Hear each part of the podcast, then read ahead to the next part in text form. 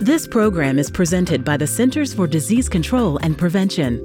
Hello, I'm Charlotte Kent, Editor in Chief of CDC's Morbidity and Mortality Weekly Report.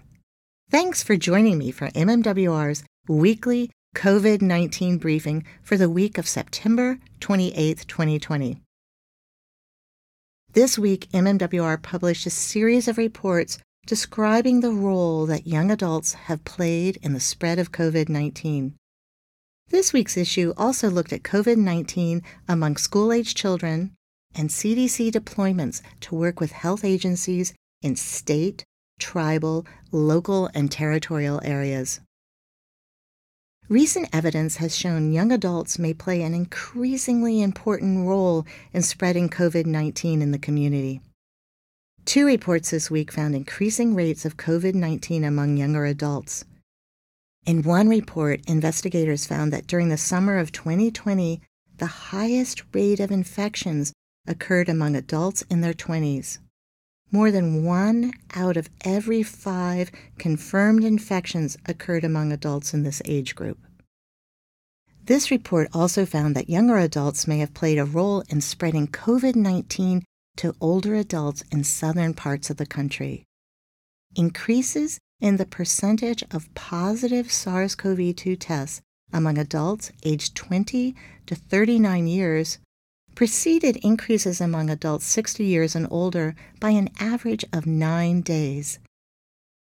This suggests that younger adults likely contributed to community transmission of COVID 19.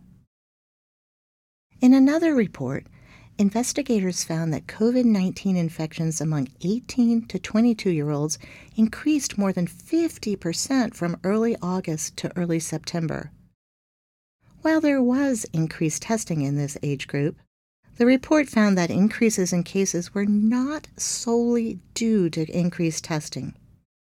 As almost half of 18 to 22 year olds attend institutes of higher education, such as colleges or universities, these institutions should take action to promote healthy environments.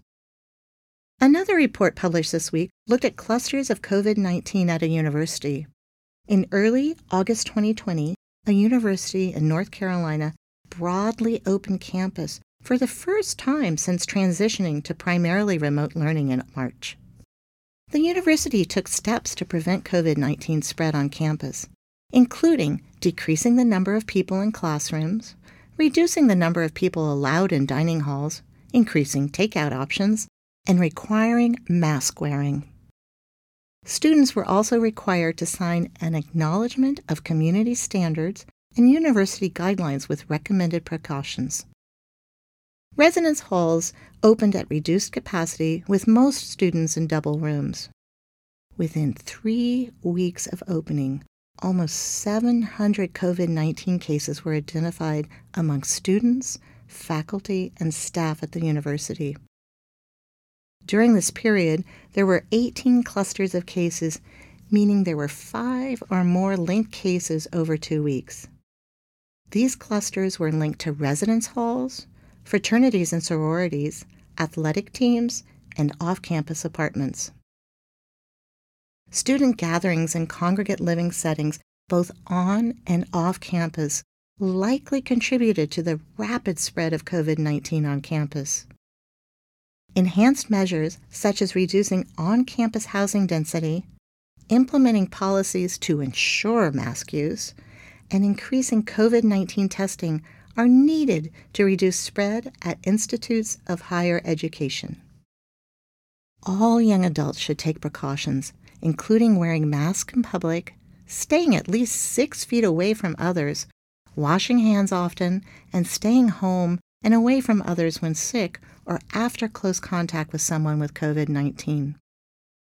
Another MMWR report describes more than 275,000 school age children who tested positive for COVID 19 since March 2020 the rates of infection were twice as high in adolescents than in younger children. Among children who were hospitalized or admitted to an ICU for COVID 19, a greater percentage reported being Hispanic or Black or having underlying health conditions.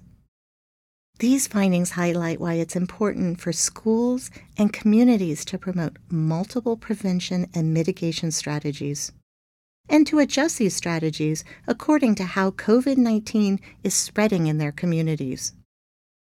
A new report published this week offers a snapshot of the partnership between CDC and state, tribal, local, and territorial health agencies in the first six months of the pandemic. CDC teams help these domestic health agencies address health equity issues and COVID 19 in high risk settings, including long term care, food processing, correctional facilities, and shelters serving people experiencing homelessness.